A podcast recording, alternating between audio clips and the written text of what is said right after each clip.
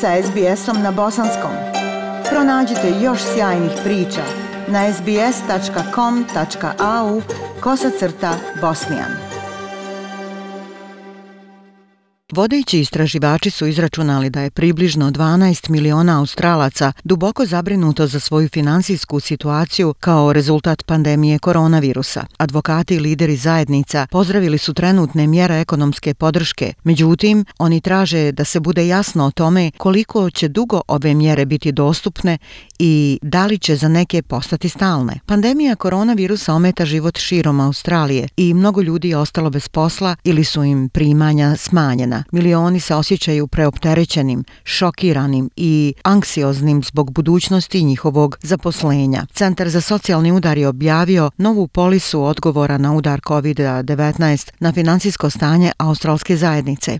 Također se ustanovilo da milioni ljudi pate kako financijski, tako i mentalno i da, iako su mjere koje je do sada australska vlada donijela da zaštiti najranjivije australce dobre, ima još prostora za poboljšanje. Izvršni direktor Australskog savjeta za socijalne usluge, Cassandra Goldi, kaže da su životi u pitanju i da nijedna osoba u Australiji ne smije biti zaboravljena. Goldi navodi. Many people are identifying high levels of financial risk Mnogi ljudi uviđaju visoki nivo finansijskog rizika. Ozbiljno zapušteni i ostavljeni su oni sa privremenim vizama i oni nemaju pristup novčanoj podršci niti Medikeru. Duboko su stresne ispovijesti ljudi koji ostaju bez hrane, a u nekim slučajevima i po nekoliko dana ostavljeni nasukani sa još nekom nadom da će biti u mogućnosti da se brinu za sebe. Ove vlade moraju razumjeti da mi moramo omogućiti osnovnu socijalnu zaštitu, novčanu podršku i Medicare i stabilno stanovanje za svakog. Mi svi znamo u kojem visokom riziku se nalazite. Eksperti kažu da se Australija kreće prema dubljoj recesiji nego što su bile one iz 80-ih i 90-ih godina. Stopa nezaposlenosti se povećala sa 5,2 u martu na 7,1% u maju. Ovi brojevi ne uključuju radnike koji ne rade, ali primaju JobKeeper platu. Kada bi i ovi radnici bili uključeni, tada bi se stopa povećala na 9,5% za april i 8,2% za maj. Gospođica Goldi navodi da socijalne službe pozdravljaju šeme podrške kao što su Job Keeper i Job Seeker, međutim mora nam biti jasno i potvrđeno da će se ova podrška nastaviti i da neće biti nikada ukinuta. Goldi nastavlja. We welcomed the doubling of the Job Seeker payment. That $40 a day was brutal before the COVID crisis. Mi pozdravljamo uduplavanje Job Seek isplate jer tih 40 dolara dnevno je bilo brutalno prije nego što se desila kriza. 1,5 miliona ljudi ljudi je zabrinuto da li će vlada skresati job seeker na pola i ponovo doći do onih 40 dolara na dan. To bi bilo strašno. Bila bi to katastrofa za nas da to primjenimo na 1,6 miliona ljudi. Treba nam da vlada uspostavi jedno adekvatno, stalno povećanje job seekera i tako obezbijedi neku vrstu povjerenja i u najmanju ruku da ljudima da miran san. Izvještaj sa Univerziteta Novog Južnog Velsa također je došao do saznanja da su mjesečni odrađeni sati pali za 9,1% od marta do aprila i da se nisu popravili u maju. Ovo je značajno više nego u prijašnjim recesijama kada su odrađeni sati pali za samo 6 procenata.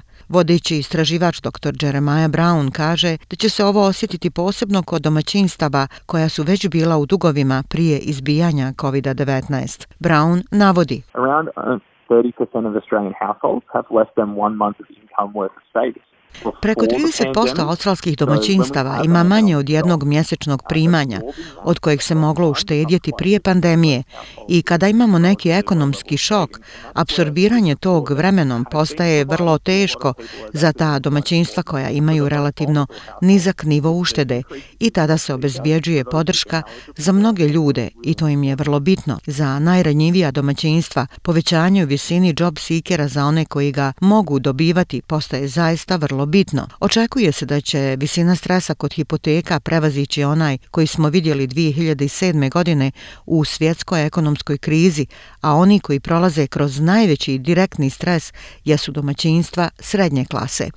Dr. Brown kaže da je to zato što su vladine novčane podrške manje nego što su bila regularna primanja ljudi. Brown zaključuje. JobKeeper support for those who've been included again has been uh, quite helpful. JobKeeper podrška za one koji su u nju uključeni ponovo je od velike pomoći, ali za mnoge JobKeeper ne pokriva njihove plate, tako da za ta domaćinstva umjesto kretanja naprijed možda će se okrenuti prema uštedama da bi pokrili različite izdatke koje imaju. Organizacija Anglicare je upravo upozorila da bi ukidanje ili rezanje job seeker primanja imalo devastirajući učinak na domaćinstva širom Australije. Oni navode da dvije trećine ljudi koji su dolazili po pomoć prije pandemije da su bili nezaposleni i da su ljudi često preskakali obroke ili lijekove da bi razvukli svoja socijalna primanja do zadnjeg dolara. Ukoliko se susrećete sa finansijskim teškoćama, posjetite stranicu www.moneysmart.gov.au ili nazovite National Debt Helpline